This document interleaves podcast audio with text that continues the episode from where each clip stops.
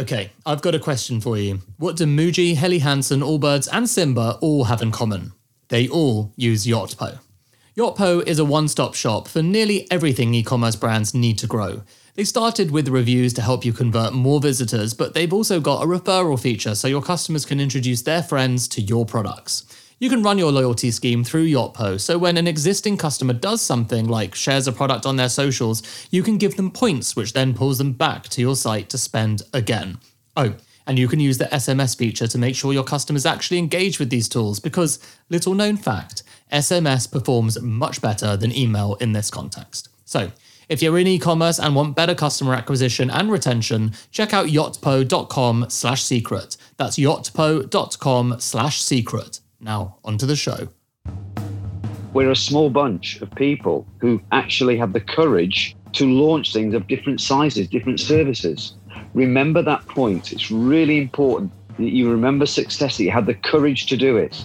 That's Richard Clark. He's in the drinks business and has worked on some huge UK brands like Crabbie's Ginger Beer and Whitley Neill Gin.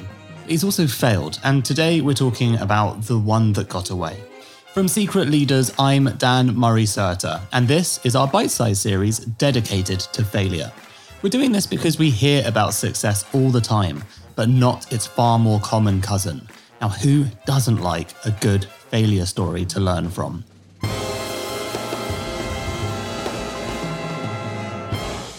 Today, Richard is the founder and MD of a successful non alcoholic drinks business called Drinks with a Y.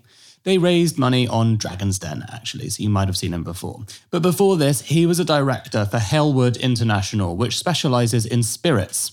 And it was while working here that he got stung by failure. In 2009, Halewood International, based in Liverpool, had huge amounts of success relaunching Whitley Neill Gin and launching Crabbie's Ginger Beer. At that time, it was the talk of the town.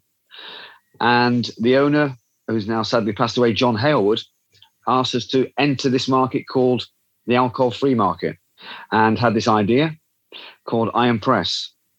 The major difference between Iron Press and Crabbie's and Whitley Neill was belief, inner belief, which is if you believe in something, how the product is made, the brand proposition, and the offering to the consumer, it makes all the difference, all the difference to the results you achieve. It's probably the most important dynamic in launching a product, the belief of the team who are in the, project to deliver it. With Crabbie's and Whitley Neill Gin, there was self belief every day, every morning. People lived it, loved it, bought into it, agreed with it, and genuinely sold the USPs of those products. When you have a product like Iron Press that was going in the right category, it was all about could we get people to believe believe in the brand, believe in the idea, believe in the concept. And that was essentially, we talk about business failure. Business failure leads to business success. Is that is the biggest thing I remember about Iron Press in 2009 was did we believe in the concept? Did we believe in what we were offering? Did we believe in the days and hours we were putting into this project? And that is what this, for me, my biggest learning has been uh, since 2009 was the Iron Press project. Richard got a team together for Iron Press, and they were given 18 weeks to bring the new drink to market. Timing was tight, and they had to develop an entirely new way of making drinks. This was because it was more like a shandy than a spirit, containing fruit and non alcoholic beer. And if you're not clear on what Iron Press was, don't worry, that was part of the problem. It was my error, my error for not challenging the owner, saying, this isn't going to work. This isn't going to work because we're trying to shoehorn an idea into a category that really requires some time, some thought, and some ingenuity to actually look at how the product is made. We talked about belief. It comes down to the fact that the Ronseal, a very old brand, Ronseal, does what it says on the tin. And I go back to that with everything I've done since. What does it say on the tin? And can the consumer get it in five seconds? Do you have to explain it in a three minute video with some scientist or marketing expert? Then the answer is no. Do they get it? Do they believe it? And do they want it? And it was my error for on the back of the furore, the success of Crabbie's, not saying to the owner at the time, we have a great opportunity here, but we need to do this. We need to do this, as opposed to 18 weeks, launch it, big opportunity. You've done it with Crabbie's, do the same with Iron Press. And from, from that moment, the team are believing in me. And that's, an, I guess, another point is they believed in me in Crabbie's and the relaunch of Whitley Neill Gin. It's the the launch of Iron Press. They believed in me probably more than they believed in the idea. And so they were, which is not a good place. They need to do both the project leader and the concept and the product they need to believe in in order they give of their best. Often the challenge for new drinks brands is getting it in front of retailers, but that wasn't the case here. The plus side was that people opened the door to us because of the success we had with previous launches. The goodwill was there from the retailers. The consumer, it doesn't matter. but to the retailer, which is the gatekeeper, they listened to us. They bought into it because of the success we previously had. They said they liked the liquid, but then it was a case of joining the dots, which is the old fashioned four Ps. What's the USP? What are the USPs? What are the real USPs in the market to the consumer and to the trade? And what are the values of those versus the price we're offering the consumer? The dots did not join up. The retailers couldn't join the dots. And what happens more often than not is the consumer don't join the dots because they go, oh, it's not a beer. And it led on to other points, which was value versus quality.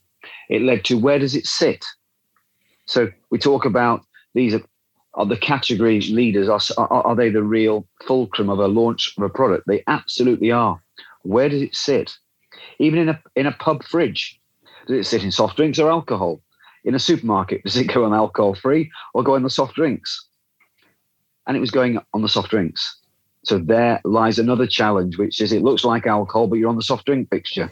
And then you look at the price point and go well that looks expensive for a soft drink. And actually it doesn't look like a soft drink. So joining the dots is really, really important. Going back to the Ronseal, does what it says on the tin. Everything joins up. And if everything joins up, you find the team are energetic, they're passionate, they give themselves more, and they put the extra miles in, and they really believe in it. And that passion and belief goes all the way through the supply chain from the NPD team to the marketing team to the sales team to the retailer to the consumer the belief has to be throughout, the inner belief. And it was my error at the start by saying, this has got gaps. These gaps are this. This is how it could be done. With retailers and customers now equally confused, it became clear that Iron Press was a dud. John Halewood was great because he, when he knew it wasn't working, he cut. He cut. And we cut it after six months. When we tried really, really hard, we cut it. And I think what we we all learned was go back to what was successful, which was Crabbie's ginger beer, and why. Remember why that was, and always remember that it's not by it's sometimes by luck, but often it's not luck that does that. It's actually what is the original idea, what's the structure behind the idea, and then just go through basic four Ps and uh, sales, the marketing, the product, and as the Ronseal thing does what it says on the tin, and the consumer gets it quickly. Go back to those principles. And we, we then went back and re- refocused on Crabbie's and Whitley Neill Gin. And you see Whitley Neill Gin today, number two gin in the world, because it's gone from strength to strength. Because we, at that time, went back to basics of make sure people believe in this. And we developed the, the Whitley Neill Gin and focused on that. And then we focused on Crabbie's Ginger Beer and, and launched flavors and internationally as well. Iron Press was pulled from the shelves, and now it's hard to find much about it online. Funnily enough, there are some posts on a beer review website where it's rated 3.5 out of 5. Not bad. I wondered how Richard moved on from this failure and what advice he'd give to someone going through something similar right now. Dust yourself down. Believe in yourself. You had the courage to do the project that you did, whatever it is. Congratulate yourself for having the courage for doing it because remember, not many people do it. We are a small bunch. Some might say on the spectrum, but we're a small bunch of people who actually have the courage to launch things of different sizes, different mm-hmm. services. Remember that point. It's really important that you remember success, that you had the courage to do it, and keep a positive mind that you can take positive. You've got positive things that you've learned that no one else has from that project. So you'll learn things from that that nobody else that as gold dust that you own, you you can control and you can shape. And that's what I try to do is take the positives, think of myself as being, I've not succeeded rather than I failed. I've not succeeded, but I will succeed next time. And this is the opportunity gap I'm going to close. And it's brushing yourself down, but it goes back to believing in yourself and believing in that you are a success because you launched something. That's the thing. Failure can only stem from doing something courageous, so that might be a good thing to cling on to when you're feeling low. You've been listening to our bite sized series on failure, and I've been your host, Dan Murray Serter. We'll be back next week with another deep dive on someone's worst career moment. So if you've enjoyed this, please follow us in your podcast app and share the episode with someone who needs to hear it. See you next time.